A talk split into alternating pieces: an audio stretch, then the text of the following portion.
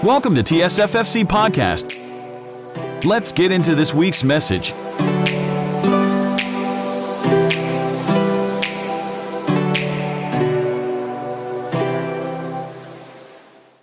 Purihin ang Panginoon. Praise God. Magandang magandang umaga po sa bawat isa. Aba, aba naman. Salamat. Morning Star Seti. Dito sa part na ito eh. Patingin nyo naman yung katabi nyo ng magandang umaga. Iba ang umaga. 'Di ba? Sabi nga tuwing ano, sabi nga sa paborito nating palabas sa TV, umagang kay ganda. 'Di ba? Purihin ang Panginoon. Nakaka nakakatawa at syempre alam naman natin no, ipag-pray po natin si Pastora Alice nasa Bohol siya ngayon. But praise God dahil alam nating lahat na um, sa bawat umaga may bagong um, mensahe ang Panginoon. Amen? Na, uh, excite po ba kayong makinig ngayong umaga? Hindi naman halata. Na-excite po ba tayong makinig ngayong umaga? Ayan, nakala ko hindi halata eh. Ayun. Purihin ng Panginoon, ako ay nam- namamangha at nagagalak dahil sa tuwing umaga or tuwing Sunday na pupunta tayo sa simbahan. Alam naman natin yung purpose, 'di ba? ng pagsasama-sama. Upang itaas ang pangalan ng Panginoon, upang sama-samang sumamba, magpuri sa Panginoon para sa Diyos lahat, no? Pero pag lumalabas tayo, kahit hindi pa tayo lumalabas, yung Panginoon na ang nagpapala sa atin. 'Di ba? Iba ang Diyos. Tayo yung nagbibigay sa Kanya ng ating mga papuri, ng ating mga pasasalamat, ng ating pagsamba. Pero yung pagpapala na natatanggap natin, higit-higit pa bago pa tayo lumabas. So, praise God. At sa umagang ito, patuloy tayong magpupuri sa Panginoon sa pamamagitan ng pakikinig ng kanyang salita. Sabi nga, sabi sa kanta natin, di ba? I will worship you in spirit and in truth. Ano yung truth? Yung truth ay yung katotohanan ng salita ng Diyos. So tayong pong lahat ay yumuko at manalangin sa umagang ito, Panginoon. Maraming maraming salamat sa presensya mo, Panginoon, na damang-dama namin ang iyong presensyang nag-uumapaw sa lugar na ito, Panginoon, sa iyong templo. Patuloy na kami, Panginoon, ay napupuno ng kagalakan. Dahil sa aming pag-aawitan, sa aming pananalangin, ay ramdam na ramdam namin yung presensya mo. At sa umagang ito, patuloy na ikaw ang mangusap sa amin, Panginoon, sa pamamagitan ng iyong mga salita. Pagpalain mo po, Panginoon, ang bawat isa sa aming makikinig. Dalangin ko, Lord, that you override any preparation that I made. You be the one to speak to each and every one of us. Ikaw po ang manguna sa amin. Maraming salamat po, Ama, at ibinahabili namin ang iyong mensahe sa umagang ito sa tanging pangalan ng Panginoong Jesus. Amen and amen. Praise God. Hallelujah. So, purihin ang Panginoon. Siyempre, January, no? Ang bilis. Pangatlong linggo na agad. Ano, parang nung, nung nakaraan lang, nag-celebrate tayo ng ano, celebration ng Pasko. Tapos, matatapos na agad yung January. Di ba? Napakabilis. Pero syempre, alam ng bawat isa sa atin na kapag January, laging kalak- kalakip ng January o ng bagong taon, ano nga ba? Bagong buhay. Tama, bagong taon, bagong buhay. So ang dami-dami na nating naririnig na mga mensahe tungkol sa mga pagbabago. 'Di ba? Ang dami yung mga New Year's resolution. Sinong may New Year's resolution? Wala? Wala? Ha? Ano po yung resolution nyo? Oh, yan. Praise God. So, sa, sa palagay ko, yung resolution ni, ni Star Ada, ngayon pa lang, or bago pa mag-New Year, no, iniisip na ni nanay kung paano nga ba matutupad yung resolution na yun. Na ang lahat ng kanyang pamilya ay magsama-sama, maglingkod sa Panginoon. Praise God. Napakagandang resolution. So, nitong mga nakaraang linggo, napakinggan din natin yung mga napakagandang mensahe tungkol sa pagbabago, tungkol sa bagong taon, pagbabago, pagbabagong buhay. Madaming madami talaga. Napakarami. Sabi nga ni Pastora, nung first Sunday, sabi niya, yung panalangin ni David para sa kanyang anak, kasi si Solomon ay bagong hari na papalit sa kanya. So bago pa um, si Sol- bago pa bumaba ng trono si David, dineclare niya na, inannounce niya na yung bagong hari. At sabi nga, ni, sabi nga sa, sa message ni Pastora, a, a prayer for a new beginning for from David to Solomon. Sabi ni, ni sabi niya, recognize natin na lahat ng bagay No, naalala, naalala niyo pa yung mensahe ni Pastora? Lahat ng bagay, recognize that everything, everything is from God. Lahat ng bagay ay sa Panginoon, ang ating buhay, yung oras, yung lakas, talento, trabaho, lahat. Maging yung ating kinabukasan, hindi atin. Di natin alam. Sa Panginoon. Maging yung eternity. Panginoon pa din namuhay ka ngayon, hindi mo alam yung bukas, pero isa lang yung alam natin, sa eternity, kasama natin ang Diyos. Amen? So si God pa din yon. Do not lose your focus on God, sabi ni Pastora. Kasi nga, kapag ka na, na-lose natin or nawala tayo sa focus, anong mangyayari? Takot ka. Wala kang gana. Hindi ka masaya. Lagi kang galit. No? Ganun yon aminin. 'Di ba? Pag we lose our focus, wala. Wala din. Our life is nothing. And God searches, sabi pa niya, God searches our heart. Sa lahat ng ginagawa natin, pwedeng masiglang masigla tayo, pwedeng lingkod tayo ng lingkod, gawa tayo ng gawa. Pero ang ending pa rin, ang Panginoon, sinusuri niya ang puso ng bawat isa dahil ang nais niya sa ating paglilingkod, sa ating buhay, yun ay dahil or nag-uugat sa pag-ibig. Kahapon sa Bible study namin, meron kaming virtual Bible study kasama yung ibang mga taga-iba-ibang church. And I, I thank God for the life of my friend, si Ate Lorna. Sumama siya dito minsan eh, nung, nung December sa gift giving. Um, siya yung nag-organize. And, and iba-ibang church, pero sama-samang nag-aaral ng salita niya every other Saturday. At um, sa ating buhay, ang tanong, ang tanong kasi doon sa Romans chapter 8, paano mo malalaman na, may, may, na ang taong kakakilala mo pa lamang or bago mo pa lang na-meet, tapos nagmamalaki or nagpo-profess. Pasensya na, very limited yung Tagalog ko ha. But those people who profess na kristyano sila, paano mo matitest? Di ang dami-daming mga sagot, di ba? Maraming sagot dyan. Paano mo mapapatunayan na yung katabi mo, talagang kristyano na? Pero ang sabi sa Bible, by your fruit you would know them. And one, one test of you being a true Christian is your love for one another. Di ba sabi ni Jesus, you will know them if they love one another. So kung ang tao, sinasabi niya, Kristiyano na ako, pero reklamador, hindi sumusunod sa magulang, nagkakating classes, nagsisinungaling, Kaaway yung mga katabi, kaaway yung mga kapitbahay, kahit yung kasama sa bahay, kaaway. Ayun, medyo questionable. Because you know them if you love one another. So, sabi, God searches our hearts in the service rooted in love. And that's how. And second Sunday, nung Sunday, nandito tayong lahat. Natandaan pa natin, sino nandito ng Sunday? Amen! Nandito tayong lahat, walang absent. So, nung Sunday sabi, declutter. Maglinis-linis. Maglinis-linis tayo, hindi lang ng bahay. Ako ramdam na ramdam ko si Teacher Alice nung, nung, nung nagbe-preach siya nung Sunday. Alam niyo kung bakit? Kasi nga, si Teacher Alice, hindi siya makalat. No? Pag pumunta ka, asan si Caleb? Si Precious. yeah. Alam mo yun? Parang meron siyang ano, pero ma, ma, ramdam na ramdam ko yung, yung message niya regarding decluttering. Kasi nga, Pagdating niya sa bahay, maglalaba, maglilinis, maghuhugas, ganyan yan siya.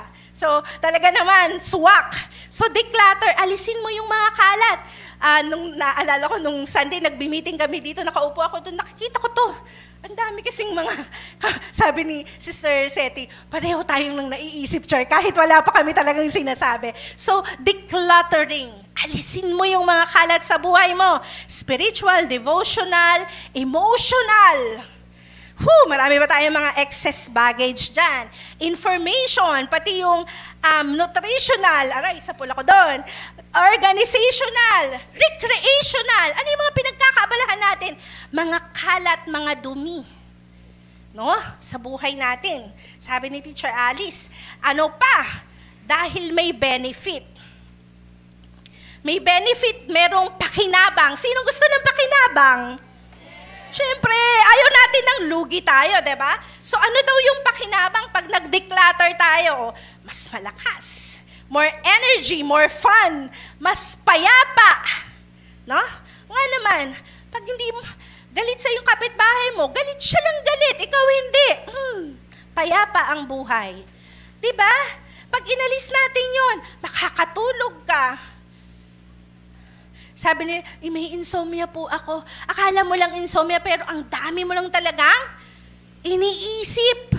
Wala ka talagang insomnia. It's all in the mind. Kaalat lang ng isip mo yan. Eh, ba't ka mag-worry? Matthew 6.33. Diba? So, declutter. Ba't ako napunta doon? Eh, introduction lang naman to. Tagal-tagal ko na. Alright. Tapos sabi, less stress. Ayan. Ah, diba? So, meron tayong prayer for a new beginning. Meron tayong decluttering, pag-aalis ng kalat. At ngayon, we will look into embracing a new life. Embrace natin. Minsan sasabihin, Teacher Tina, ang tagal ko na nagsisimba dito. 10 years, tapos embracing a new life. Matagal na po, 10 years ago, 20 years ago. Tinanggap ko na po ang Panginoon. Tignan natin. Tignan natin, does everyone need a new beginning? Does everyone, lahat ba tayo, ini-embrace ba natin yung bagong buhay na ibinibigay sa atin ng Panginoon? Let's take a look. Sige po. Kasi nga, lagi natin naririnig, no? God is a God of new beginnings. Totoo yun. God is a God of many chances. Totoo yon. Kasi tayo, recipient tayo, no? Nakatanggap tayo nun. We were given not only one chance, wala not only second chance, not only three chances, but so many, many chances sa buhay natin. Tama? Sabi nga, a, a, wise man stumbles seven times and gets up seven more times. Pero ang Panginoon hindi kinakount. Hindi niya binibilang. His plan is that you and I will have a full life. Yun yung plano ng Panginoon. John 10.10. Anong sabi niya doon sa John 10.10? Sige nga, basahin natin. Sabi diyan, the thief, ang magnanakaw, comes only to steal, kill, and to destroy. I came that they may have life and the fullness of it. Sabi dito, and have it abundantly. Yun ang plano ng Diyos sa buhay natin. Pero minsan, hindi natin yon nararanasan. Dahil hindi natin ine-embrace yung buhay na binigay sa atin ng Panginoon. Minsan binigyan ka na ng buhay, ng panibagong buhay, pero pinipilit mo pa rin wasakin. So napakalungkot, pero walang walang talo sa Lord. Hindi tayo nawawala ng pag-asa. Tuwing makikinig tayo ng salita niya, hindi tayo nawawala ng pag-asa. Para bang, ano ba yan, Cher? Ang hirap naman. Ang hirap. Hindi po. Diba? Kasi narinig na natin yun eh. ABC of salvation is very easy. And even in our daily life, sa araw-araw nating mga buhay, ABC pa din, araw-araw. Admit mo, hindi mo kaya. Admit mo, nagkamali ka. Admit mo, may kasalanan ka. Maniwala ka, believe. Maniwala ka na kayang Pangino, ng Panginoong Jesus sa buhay mo. And then, i-confess mo. I-confess mo sa Kanya. Ask Him. So sa buhay natin, hindi natin iisipin na yung ABC para lang sa pangkrusada, para lang sa hindi pa tumanggap sa Panginoon. Yung ABC para sa atin yon. Kahit ako, sa buhay ko, araw-araw, ABC sa buhay ko. Dahil marami kong hindi kaya. Kaya pinaniniwalaan ko na kaya ng Panginoon. Hindi ko kaya, kaya mo Lord. Kino-confess ko palagi yung kaya na ng Panginoon sa buhay ko. Purihin ang Panginoon. So embrace a new life. Yung binasa ni um, Ate Nahumi, yun yung short version. Etong um, etong lalaki na to na makikilala natin, wala siyang pangalan. Pagdating natin sa, sa langit, Tanungin natin kung anong pangalan niya, no? Marami tayong mga tatanungin doon. Pero itong version na babasahin natin, yung mas mahaba, ay makikita natin sa Luke. Kasi meron siya sa Matthew, yung binasa niya, sa Luke at sa saka sa Mark. Pero wag kayong magtataka ha, kasi sa Matthew, dalawang lalaki. Pero sa Mark at saka sa Luke, isa lang. Pero basahin natin. Um, Luke chapter 8, yan, Luke chapter 8. Basahin muna natin verse 26. Sabi diyan, wait lang, may Bible ako pero meron, Tagalog. Kuya, Tagalog na lang, Tagalog. Para hindi na mahirapan mag-translate. Baka mali pa yung translation ko eh. Sa Tagalog po. Alright, basahin natin ha, Tagalog version. Luke 28, verse 26. Dumaong sa lupain ng Geraseno, ayan, Geraseno, Ger, Gerasins, Gerse, Gergeseno, hirap, ayan, ayan. Tapos, katapat ng Galilea sa kabila, ibayo ng lawa. So, dumaan, dumaong doon si Jesus. Verse, next verse. Pagbaba ni Jesus, Verse 27, Pagbaba ni Jesus sa bangka, sinalubong siya ng isang lalaking tagaroon, so isang lalaki lang dito, na sinasapian ng mga demonyo. Matagal itong hindi nagsusuot ng damit. Ayan, di siya nagsusuot ng hubad-hubad. Alam niyo na, napipicture niya, kundi sa mga kuwebang libingan ito namamalagi. Meron ito yung isang lalaki na nangangailangan ng new beginning. So, dumating si Jesus.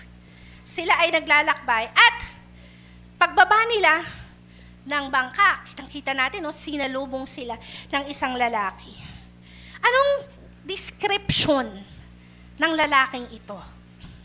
Sabi, ang lalaking ito ay nagsisisigaw. 'Di ba? Pagbaba nila nagsusigaw.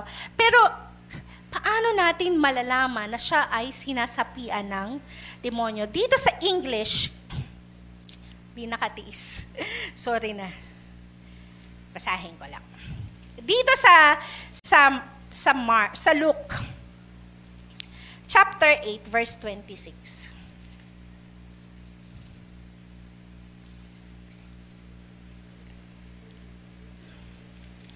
Ma- hindi kasi ako ma- matangkad. Dahil may ganyan-ganyan siya. Hindi ko siya makita. Oo. Na, na-feel niyo po yung struggle ko. Oo. Hindi ko makita. Eh. Oo. Sana tanggalin na natin to. Baka. sa Saturday. Pero okay lang. May patalastas ako. Si Teacher Alice siguro, ang tangkad kasi ni Teacher Alice, eh. kitang-kita niya yan. Alright, so dito na tayo. sige, sige, sige. Game. Luke chapter 8. Basahin ko dito ah, sa verse 26. Then they sailed to the country of the Ger- Gerasenes, which is opposite Galilee. And when he came out unto the land, he was met by a man from the city who was possessed with demons. Sabi dyan sa Tagalog, inaalihan ng demonyo. And who had not put on any clothing, for a long time and was not living in the house, but in the tombs. Sa atin hindi tayo, ano, hindi, familiar sa atin to kasi dito sa Pilipinas, maraming mga nakatira sa mga libingan. Tama? Madalas nga, lalo na sa mga North Cemetery, South Cemetery, marami pa yung buhay kaysa yung patay. Na? Mas marami pang nakatira sa mga... Pero this man, ay makikita niyo yung kanyang itsura, na, nakikinikinita niyo, hubad-hubad at doon na siya nakatira. And not only that, he is living in the in the land of the dead, sa libingan, sa mga, anong tawag doon? Nitso.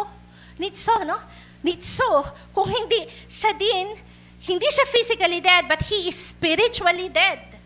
Spiritually dead dahil ang kumokontrol sa kanya ay mga demonyo. Sabi kanina, di ba? Sa binasa natin, hindi lang demonyo, mga. Mad, mga. O, di ba? Marami. Literal sa buhay niya.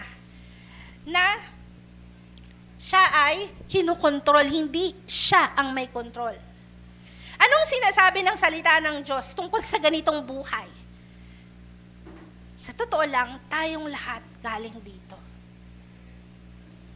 Hindi tayo hubod-hubad, but we are spiritually dead. Basahin natin Ephesians chapter 2, 1 and 2. Noong una, patay kayo dahil sa inyong pagsuway at mga kasalanan. Sinusunod ninyo noon ang masamang takbo ng mundong ito. Ang espiritong naghahari sa mga taong ayaw pasakop sa Diyos. So ano tayo? Dati, sino ang kumokontrol sa atin? 'Di ba? Noon ay wala tayo kay Kristo. Verse 2. Sinusunod natin. Sino? Ang takbo ng mundo. At nagpapailalim tayo kanino? Sa prinsipe ng kasamaan. Totoo naman. Patay tayo. Ang kumokontrol sa atin ay ang mundong ito, ang prinsipe ng mundong ito. Sumisingba ba tayo? Hinahanap ba natin ang Diyos? Malinaw sa nasabi sa salita ng Diyos, walang matuwid, wala kahit isa. Walang humahanap. Kaya sobrang pinagpala tayo dahil hinanap tayo ng Panginoon. Dahil kung hindi, wala tayo dito ngayon, for sure. Malamang nandun tayo sa sabungan, malamang nandun tayo sa sugalan, malamang nandun tayo sa inuman, malamang masa malamang. Or malamang gumagapang ka dyan sa gutter kasi pauwi ka pa lang, nanggaling ka pa lang doon. Tama. Tayo ay mga patay, unresponsive tayo. We are unresponsive on the things of God. Hindi tayo pupunta sa church. Minsan hina, alam mo yun? Naalala ko noon, alam, sobrang hindi ko talaga yan makakalimutan. Yung nanay ko, nasa langit na siya ngayon. High school. Pag darating yung mga magba-Bible study sa bahay namin, alis ako. Matapang yung nanay ko, pero mas matapang ako sa nanay ko.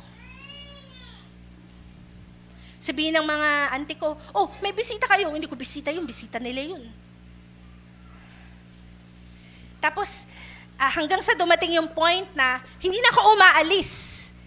Kasi wala na akong pupuntahan, may exam ako, mag-aaral ako, doon, lang ako sa kwarto. Sabihin na narinig ko, sasabihin ng pastor, hayaan mo lang yan si Tina, okay lang yan. At least nakakarinig. Ang tagal! Parang grade 6 pa lang ako, nag-umpisa yun eh. Pero tumanggap ako sa Panginoon, third year high school na. Tagal. Hanggang sa, sige, sasama ako sa church. Kasi sa, sa First Square, ano, laging merong, merong Sunday school sa morning bago mag-service. Sunday school muna, tapos worship service, tapos youth service sa hapon. Laging ganon. Sasama ako dyan, basta Alam mo naman. Pengin pera, ganon. Wala. Patay. Tayo, hindi tayo kasing lala nitong, nitong lalaking ito, pero tignan natin yung buhay natin. Hinahanap ba natin ang Diyos? Hindi. Ilang beses natin tinanggihan ang Panginoon. Ilang beses nating hindi pinapakinggan ang Panginoon. Sabi yung dead into sin. Trespass. Yung trespass, yun yung falling away. Yung sin, yun yung, ano ba yung kasalanan? Yung kasalanan yung naghihiwalay sa atin sa Diyos. Bakit? Ang Diyos ay banal. At dahil makasalanan ka, wala kang part sa Panginoon. Hindi ka makakaabot. Hindi ka makakaabot. Kahit anong tumbling mo dyan, hindi ka aabot. Kahit sumakay ka ng eroplano, hindi ka aabot. Wala. Sabi sa Romans 3.23, basahin natin sa Tagalog. Anas bina. Sige. For all have seen and fall short of the glory of God. Sinabi bang some? Ang sabi all. Lahat. Huwag nating iisipin na, ay hindi, pumupunta ako sa church. So yung nanay ko nagsaserve, kaya okay na ako. Hindi na ako makasalanan. Hindi po natin bitbit yung mga anak natin. Lahat tayo. Hindi yung, ay ipinanganak ako sa Christian family. Yung nanay, tatay ko, pastor, kaya okay na ako. Hindi. Walang ganun. Individual, every one of us, our state before we even became believers, we are dead. Patay. Patay tayo. Hindi natin, hindi tayo nadidemonize, pero we follow Satan's way. No? Alright, so basahin po natin. Saan ba? Saan ba nang galing? Bakit tayo namatay? Basahin natin sa Genesis chapter 2, verse 16 to 17. Sobrang linaw at wala tayong excuse. Ang sabi dyan, the Lord, God commanded the man saying, from any of the garden you may eat freely. Sabi niya. But,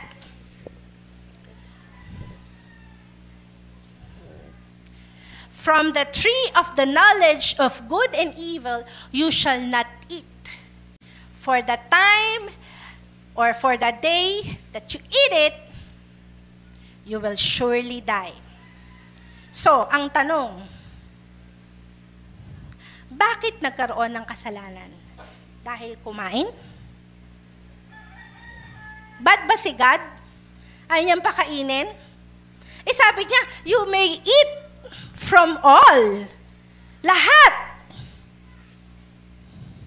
Except for one. So bakit nagkaroon ng kasalanan? Dahil sumuway. I bet God did not want them to die of hunger. Ayaw na God na magutom sila, kaya nga binigay niya lahat eh. Binigay niya lahat. Bago pa nga niya nilikha si Eva at Adan, andyan na lahat.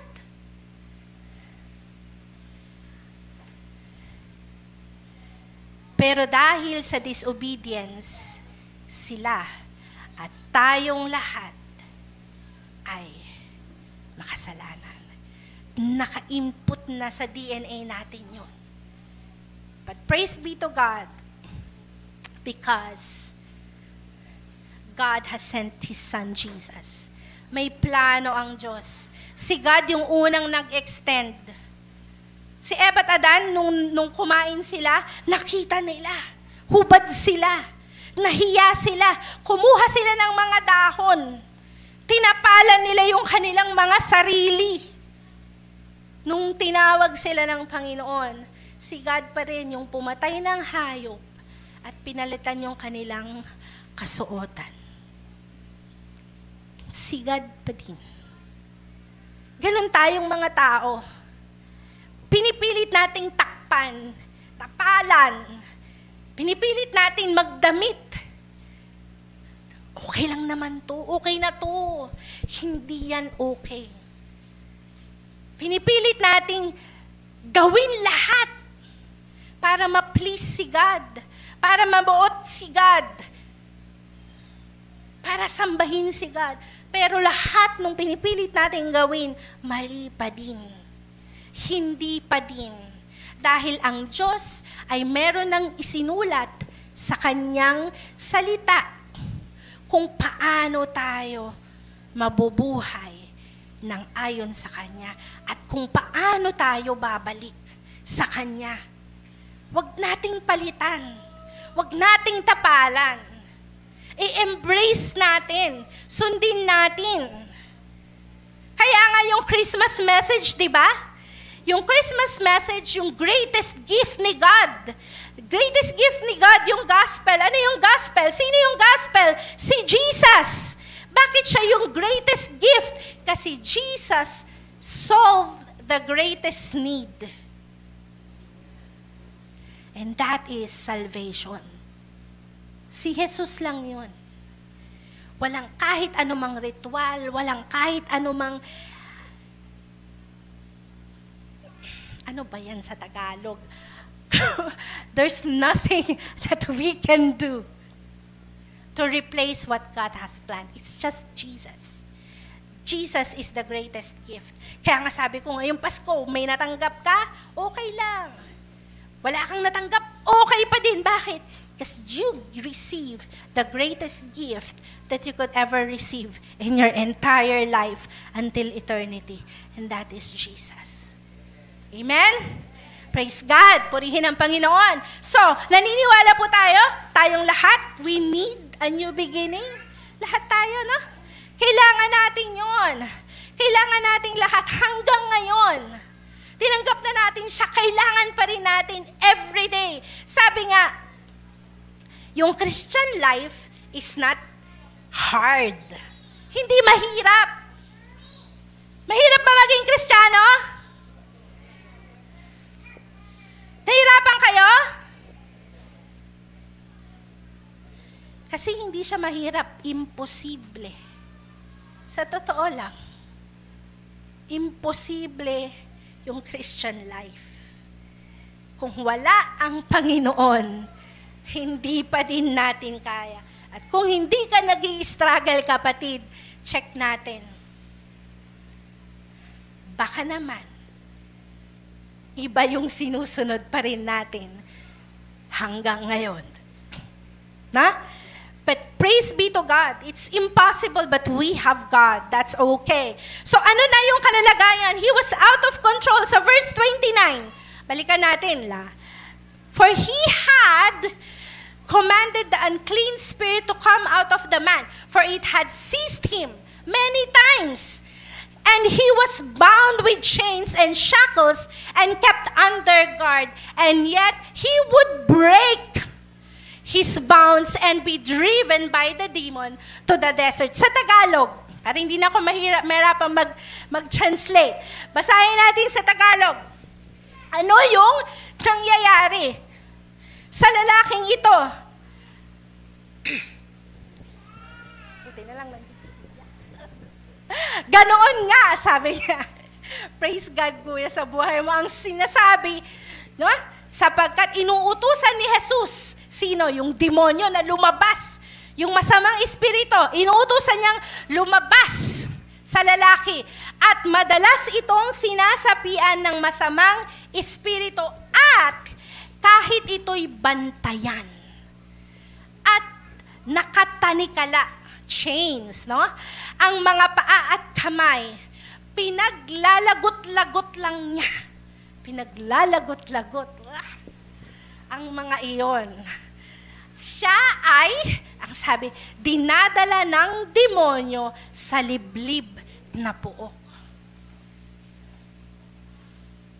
Kahit anong gawin, nakatinakala, tinatali. Naalala ko, binible study ko na to sa mga kabataan, di ba, Nahumi? Sino yung mga nagtatali dun sa lalaki na yon? Yung mga mahal niya sa buhay, kaibigan o kaaway? Sino po ang tumatali sa kanya? Mga mahal niya sa buhay. Pamilya. Kasi yung mga kaaway, wala naman silang pakialam sa atin. 'Di ba? Pero yung mga mahal niya sa buhay, bakit wala na siyang kontrol, hindi na makontrol? Out of control. Walang malakas upang tanikalaan siya kahit nakadena pa yan, kamay at paa. Hindi mapigilan. Minsan, sa, madalas sa buhay natin, ganun, di ba? Alam natin, hindi tama. Pero dumarating yung panahon, hindi tayo napipigilan. Mga nanay, sa mga anak natin, oh, alam mo, hindi maganda, pupuntahan mo pa rin. Saglit lang naman po. Saglit lang. Bukas makalawa, hindi mo na mapagilan. Mga bagay na tumatanikala. Tikim lang. Saglit lang naman ako doon, hindi naman ako magtatagal.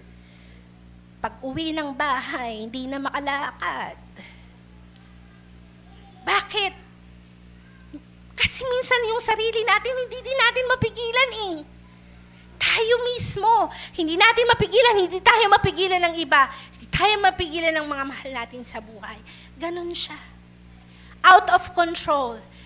Maraming gustong magbago, pero parang walang magawa. Sa buhay natin, parang ang dami-dami nating mga bagay na gustong isuko sa buhay, pero hindi natin masuko. Bakit? Ba- bakit? Bakit ganon? Parang tila ba nakagapos pa rin? At parang kayang-kaya pa rin, ano, ano ba yon? They can get away with it. They can always, yun, alam mo yun, nakakaalpas. Nakaka, nakaka, nakakaalis. Nakakaano pa rin, nakakagawa ng paraan. 'Di ba? Nakakawala pa din at bumabalik dinadala ng demonyo sa liblib na pook. Ganun pa din. Ganun pa din. So, minsan, sinasabi ng mga tao, okay lang yan, sis, Brad, ganito lang yan. Mag-attend ka ng counseling. O kaya, ipa-rehabilitate mo. Rehabilitation, meron akong, meron akong kaibigan, yung kapatid niya, um, ganun, addict. Ang mahal. Yung gamutan, magkano? Yung gamot pa lang, tapos yung tirahan pa lang doon sa, sa Pampanga, sobrang mahal mas mahal pa doon sa expenses nila ng buong pamilya na may dalawang kapatid pa na nag-aaral ng college. Bakit? Kasi mahal. Mahal niya yung kapatid niya. But at the end of the way, no amount of rehabilitation, no amount of consultation, no amount of counseling could free us from that. Wala ba? Balikan yung verse 28 nito. Balikan natin yung verse 28. Anong sabi diyan? Nang makita si Jesus ay nagsisisigaw ang lalaki, nagpatira pa at sinabi ng malakas, Jesus, anak ng kataas-taasang Diyos, ano ang pakialam mo sa akin? Nakikiusap ako sa iyo, wag mo akong pahirapan. Even the demons recognize Jesus as the Son of the Most High. May mas mataas pa ba? Wala na. Kung si Jesus, He is the Son of the Most High, at wala nang mas mataas pa, at wala nang mas makapangyarihan na, ano ang gagawin natin? Upang patuloy nating ma-experience yung new life sa buhay natin, then we cling to Jesus. We cling to Jesus. Dahil pati yung mga demonyo, inaari nila at kinikilala nila si Jesus na anak ng kataas-taasang John. Mabilis lang natin babasahin itong mga verses na ito. Nabasa na natin kanina, um, John 10.10. Pero basahin natin 1 John 3.8. Nang mabilis na mabilis lang. Sabi dyan, 1 John 3.8, The one who practices sin is of the devil. For the devil has sinned from the beginning. The Son of God appeared. Ito na. The Son of God appeared for His purpose to destroy the works of the devil. And that is Jesus. He is the Son of God. Kaya siya pumunta dito upang sirain, wasakin ang mga gawa ng demonyo. Ni Satanas. Parang ang pangit, no? no? Sa Tagalog, pero sige na lang. 2 Corinthians 5.17. Ito, ikaw, ako, ito yung naranasan natin. Anong sinasabi dyan?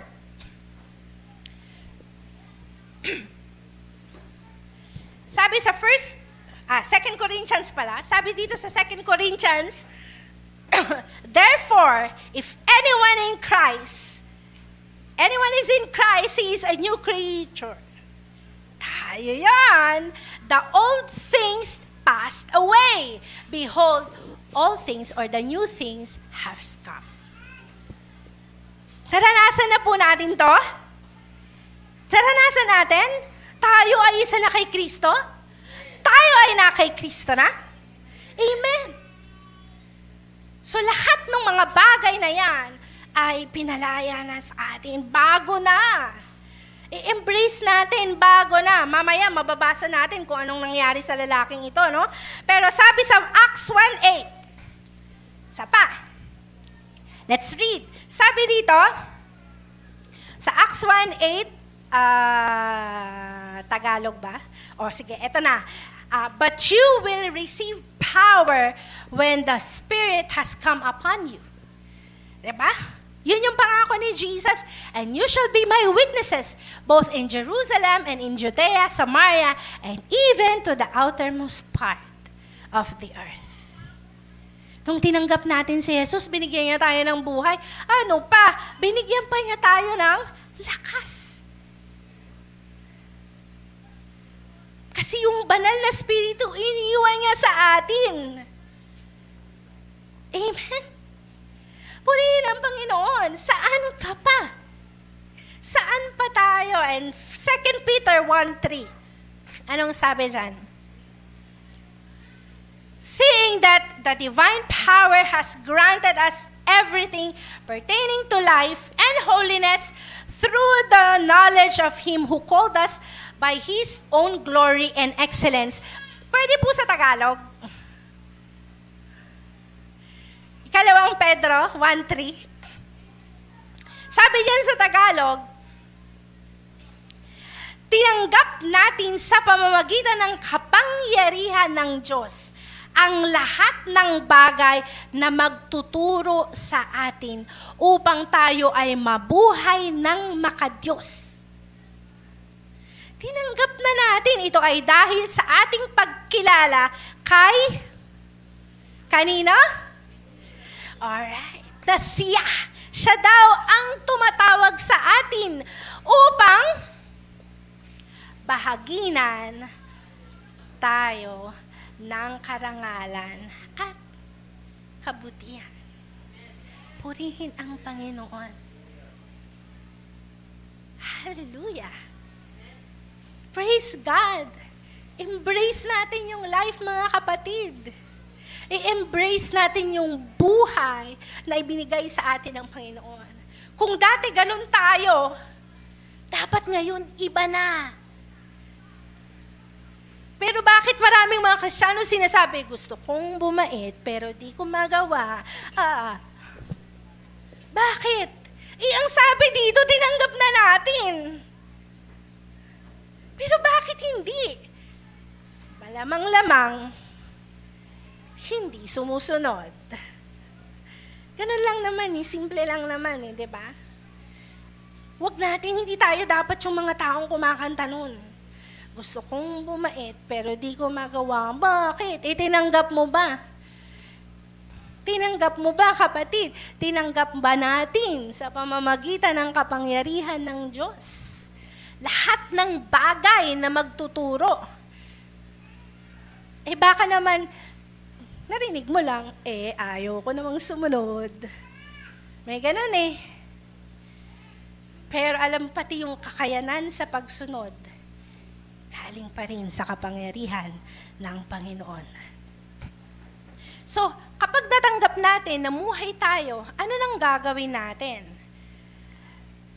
Luke 8.35 Sabi dyan, hmm, kayo mag-alala, last na to, kaya nyo yan, huwag nyo akong tulugan. Sabi dyan, lumabas ang mga tao upang tignan. Na syempre, maraming marites. Ang mga nagyari, paglapit nila kay Jesus, nakita nila yung taong dating sinasapian ng mga demonyo, nakaupo. Nakapo sa panan ni Jesus. At nakadamit na. Di ba? Matino na. At kanyang isip. At sila'y lubhang nagpuri. Natakot. Bakit? Kilala nila. Alam nila. Natakot sila. So, imbis na i-embrace nila, natakot sila. Anong susunod na verse? Anong ginawa nila? Sa verse, isinalaysay, isinalaysay. Isinalaysay sa kanila ng mga nakakita kung paanong gumaling ang dating sinasapian ng mga demonyo. Next verse. Pero ka, kinausap nila si Jesus na umalis na lamang siya sa kanilang lupain sapagkat sila'y takot na takot. Kaya't sumakay siya sa bangka at umalis sa pook na iyon. May susunod na dalawa pang verse. Basahin natin, verse 38.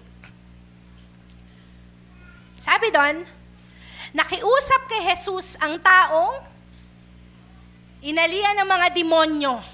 Sabi niya, Jesus, isama mo na lang ako.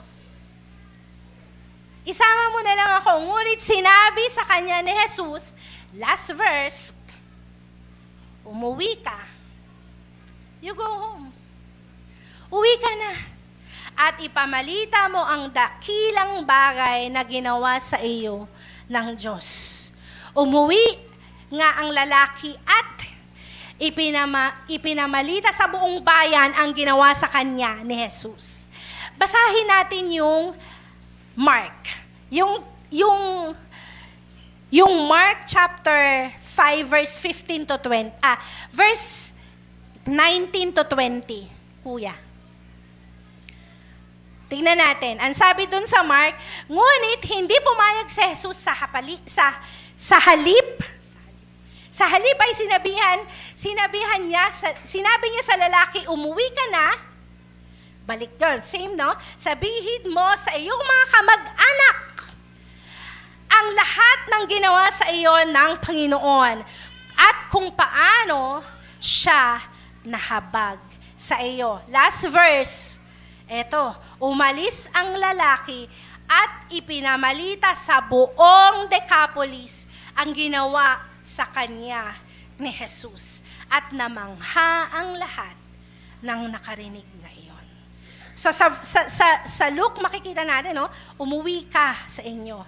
Pero dito, sa Mark, sinabi, umuwi siya sa kanila at pumunta siya sa Decapolis. When you say Decapolis, 10 cities. Deca, 10, di ba? So, ipinahayag niya sa sampung mga bayan kung anong ginawa sa kanya ng Panginoon.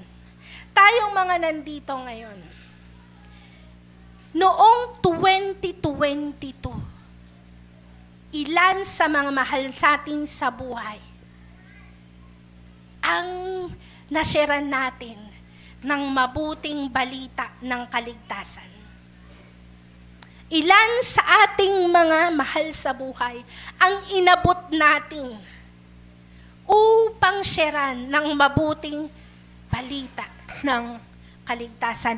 Ilan sa ating mga kapitbahay ang nakarinig man lang kahit isang verse ng Bible mula sa ating mga bibig.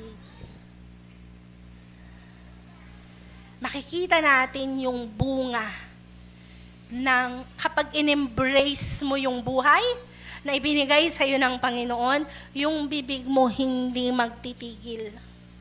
Hindi lang sa pagpupuri, kung hindi sa pag-share ng salita ng Diyos. Napakadali lang pong mag-share ng gospel. Kung gusto nyo, tuturuan ko kayo. Meron tayo dyang pamphlet na pwede nating gamitin. Hindi ka na mahihirapan. Alala ko nung si Crizel, saka si Christine, high school, dito pa kami nakatira sa Pasig. Kasi very intentional kami sa devotion time, sa pagbab- pagbabasa ng Bible at pag, pag, pag, pag devotion sa bahay. Alam niyo po, hindi niya pa alam explain. Siguro mga first year, second year, no, nak, no? Ang gagawin niya, yung classmate niya, dadali niya sa bahay, pakakainin niya ng tanghalian, tapos sasabihin niya, Ma, sharean mo nga. Di niya pa alam. Siguro, first year, second year, ganun. Magdadala siya ng classmate sa bahay. Papakainin namin, tapos sharean namin. Ilan sa mga kakilala natin ang nasyarahan natin, o nasabihan man lang natin, kapag ka nagkukwento or nagmamarites sa atin ng mga pang-araw-araw na buhay, ilan sa kanila nasabihan natin, alam mo, mahal ka ng Diyos. Si Jesus namatay para sa ating mga kasalanan. May pag-asa dahil sa Panginoon. Kaya ng Diyos na baguhin ang buhay natin. Ito. Embrace mo yung buhay na ibigay ng Diyos sa'yo. Ibahagi mo yung kanyang salita. I-share mo kung anong ginawa sa'yo ng Panginoon. O nahihiya ka pa din. Nahihiya ka pa rin mag-share, magbahagi. Nahihiya ka pa rin kasi, kasi, kasi wala, wala pa rin nagbabago sa buhay ko, Lord. Kung paano nila ako nakilala noon hanggang ngayon, ganoon pa din ako. Wala pa rin change. Kaya nakakahiyang mag-share. Pero hindi huli ang lahat, mga kapatid. Ang kapangyarihan. Sabi nga kanina sa binasa natin, di ba? Second Peter. Tanggap na natin eh. Ipamuhay mo na lang. Iba naman kasi yung tinanggap mo lang, pero wala ding gawa. Hindi mo rin sinunod. Hindi mo rin ginawa. Kaya minsan nahihiya din tayong mag-share kasi parang wala naman din talagang ginawa ang Panginoon sa buhay mo. Ganon ka pa din. Pero, sabi dito, tell others. And that man, sabi, kapag mas ma, mas maano daw, mas masidi yung kasalanan o yung kinasadlakan, mas matindi. Pero kailangan ba nating makagawa pa ng mas matinding kasalanan para mas maging matindi yung ating pag, pagmamahal sa Panginoon? Kailangan ba nating dumanak o dumaan pa sa mga iba-ibang mga bagay para pagka na-overcome natin, ay, glory to God. Ganun ba? Ganun ba yung inaantay natin? Yung dumaan pa tayo sa mga kakaibang bagay sa buhay natin bago natin ideklara yung kabutihan ng Panginoon? Ako ayoko. Gusto ko lang i-declare yung kabutihan ng Panginoon palagi. Gusto ko lang siyang i-share. Minsan, kahit sa CR.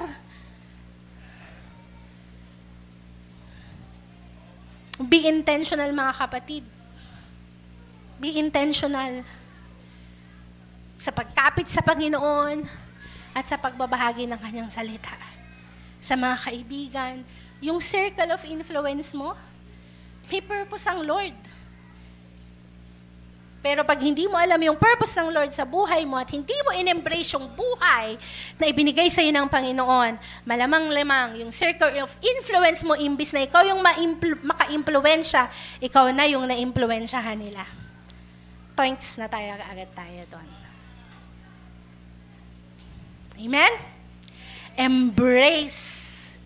Embrace natin mga kapatid. God is good. God is good. Meron akong um, quote, nakita mo kuya? Meron akong quote na babasahin sa inyo bago tayo mag-pray. Sobrang love na love ko to. Galing to kay Doktora, ay, kay Doktora, kay Pastora Virgie. Nung birthday po niya last October, in-invite nila ako magsalita. Pero bago ako nagsalita, ito sinabi niya. Sinabi ni Pastora Virgie, a Christian's paradigm shift sabi nga ni Teacher Alice, ano ba yan? Hindi ko naman maintindihan yung paradigm shift. Sabi, a Christian's paradigm shift is a change from the inside out through the power of the Holy Spirit. Parang hirap intindihin, no? Pero alam nyo, sa totoo lang, yung paradigm shift is a change of mind, a change of heart. If you think right, you will act right. Kung iisipin mo maganda, tama sa Panginoon, ang lalabas sa'yo, tama at sa Panginoon. Pero kung yung isip mo, yung paradigm mo, yung lahat sa buhay mo, ay mga reklamo, mga kung ano-ano, pag-aalala, pag lahat ng negative, lalabas yon sa buhay mo. Kasi from the inside out. Tinanggap na ba natin ang Panginoon? So from the inside, out lalabas puro ang sa Panginoon. Tinanggap natin ang kaligtasan. Ang lalabas sa atin yung mabuting balita ng kaligtasan. Tinanggap ba natin yung kapayapaan? From the inside out, lalabas sa atin kapayapaan. Tinanggap mo ba yung pag-ibig ng Diyos sa buhay mo? lalabas sa atin pag-ibig. Paano kang, paano mong sasabihin, Lord, wait lang. Love ko yung kapatid ko na yan, pero saglit, hindi ko muna siya kakausapin. Hindi pa din. Lord, salamat sa kapatawaran mo. Pinatawad ko na siya. Wag lang siyang magpapakita sa akin. Hindi pa din. Shift I-shift natin yung ating pag-iisip. Tanggapin natin sa loob sa ating mga buhay. Ang kapangyarihan ng banal na spirito, ang ating buhay ay mababago at change. Embrace the new life Jesus gave you. I-embrace mo yung bagong buhay na ibinigay sa iyo ng Panginoon. It's never too late It's never too late. Purihin ang Diyos. Tayo pong lahat ay tumayo. Praise God. Hallelujah. Sa umagang ito, alam ko, tayo, tumanggap na tayo kay Jesus. We have accepted Jesus as our own personal Lord and Savior. Pero kung meron po sa umagang ito na hindi pa rin tumatanggap sa Panginoong Jesus, pagkatapos ng narinig mo sa buhay ng lalaking iyon na kinokontrol ng legion actually, yung tawag sa kanya. Sabi niya, tinanong siya ni Jesus, what's your name? I am legion. Hindi niya kaya. Hindi niya kaya. Sa buhay natin, tulad ng sinabi ko kanina, kung hindi mo pa tinatanggap ang Panginoon bilang iyong sariling tagapagligtas, it's easy. A, accept. I-accept mo sa buhay mo na hindi mo kayang iligtas ang sarili mo. There's no other way. Jesus said, I'm on, I am the way, the truth, and the life. No one comes to the Father except by me. Believe. Believe. Maniwala ka na kayang patawarin ng Panginoong Hesus at kaya kang linisin ng Panginoong Hesus sa anumang kasalanang meron ka and then i-confess mo. I-confess mo na kaya ng Diyos at ang iyong pagtitiwala sa Panginoon. At alam ko na ang buhay na walang hanggan ay hindi niya ipagkakait sa iyo. Kasi yun yung purpose niya. Kaya siya pumunta dito eh. Ngayon, kung tayo naman, sa umagang ito. Tinanggap na natin ang Panginoon, matagal na matagal na. Pero maraming pa rin mga bagay sa ating buhay hindi kalugod-lugod sa Panginoon. Mga bagay na tumitin, tumatanikala sa atin. Minsan, yung mga malalaking bagay lang, yung naiisip natin, yung mga maliliit na bagay, pagsisinungaling, pangungupit, pagwawaldas, yung sinasabi ni ni Pastora Alice na mga clutter sa buhay natin. Minsan di natin pinapansin. Hinahayaan lang natin, okay lang. Paulit-ulit lang yung buhay. hindi pa rin nagbabago. Parang wala pa rin. Hindi pa rin ako nagpapagamit sa iyo, Lord. Hindi ko pa rin nasi-share yung iyong mga salita. Hindi pa rin, may mga bagay sa buhay ko, hindi ko pa rin talaga nare-release. At pinapakawalan. Wala pong imposible sa Diyos. Tinanggap na natin. At ang nais ng Diyos ay talaga tayo ay tumawag sa Kanya at humingi ng tulong sa Kanya. Tuwing mananalangin tayo, paano tayo nanalangin? Tamang panalangin? Ang sabi, if you pray earnestly and seek Him earnestly, papakinggan niya tayo. Maririnig tayo ng Panginoon. Hanapin natin siya. Hallelujah. Oh, yes, Jesus. Hallelujah, Lord. Hallelujah. Lord, maraming maraming salamat sa umagang ito. Salamat sa iyong mga salita. Alam ko na ang bawat isa sa amin, Panginoon, ay pinagpala mo. Pinagpala mo ako, pinagpala mo ang aking mga kapatid. Salamat, Lord God, dahil tunay ngang walang ibang pangalang mas mataas pa sa pangalan mo, Jesus, na pwede naming tawagan. We can only call on your name, the name above every name, the name of the Most High God. At alam mo, Panginoon, ang buhay ng bawat isa sa amin. Hindi namin pwedeng i-sugarcoat, hindi namin pwedeng takpan hindi, pwede, hindi namin pwedeng itago sa iyo. Dahil kahit nasaan kami, nandoon ka. Kahit saang sulok kami, Panginoon, kahit gawin namin ang nakatago, kahit gawin namin ang hindi nakikita ng lahat, nakikita mo, Panginoon. At sa umagang ito, Lord, kung meron kaming mga kapatid na patuloy na nag struggle Panginoon, sa kanilang mga buhay. Dalangin ko, Lord God, na patuloy na ang iyong banal na espiritu ang kumilos sa bawat isa. Bigyan mo kami ng kakayanan, Lord. Hindi namin kaya. Hindi namin kayang baguhin ang aming mga sarili. Ikaw lang ang may kakayanan. Dalangin ko, Lord God, na patuloy namin i-embrace yung buhay, bagong buhay na nagmula sa iyo sa pamamagitan, Panginoon, ng paglakad ayon sa banal na Espiritu ng Diyos na nasa amin, na ibinigay mo na ayon sa iyong mga salita, Lord God, na ibinigay mo na sa bawat isa sa amin.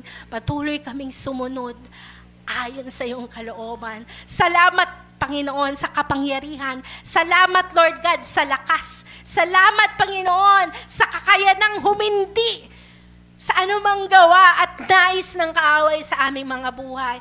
At Lord God, patuloy kami nagpupuri at nagpapasalamat sa pag-ibig mo, sa kagalakan na nanggagaling sa iyo, sa tagumpay, Panginoon, na galing sa iyo. At maraming maraming salamat. Higit sa lahat, sa buhay na nanggaling sa iyo. Lord, maraming salamat sa lahat. Kami po ay nagpupuri, nagpapasalamat at patuloy, Lord God, na magpapasalamat hiliang dito sa church. Hindi lang ngayong umaga, kundi sa paglabas namin, pagpunta namin sa aming mga tahanan, pagpunta namin sa aming mga barangay, sa aming pinagtatrabahuan, sa aming school, sa mga paaralan ng mga kabataan, Lord. Dalagin ko po na patuloy na magningning ang buhay ng bawat isa at makita ang buhay na nanggaling sa iyo. The difference of a life of a person that is in you. In Jesus' name. In Jesus' name we pray. Amen and amen. Sige po, mas malakas na palakpak dahil yan ay para sa Panginoon. Praise God.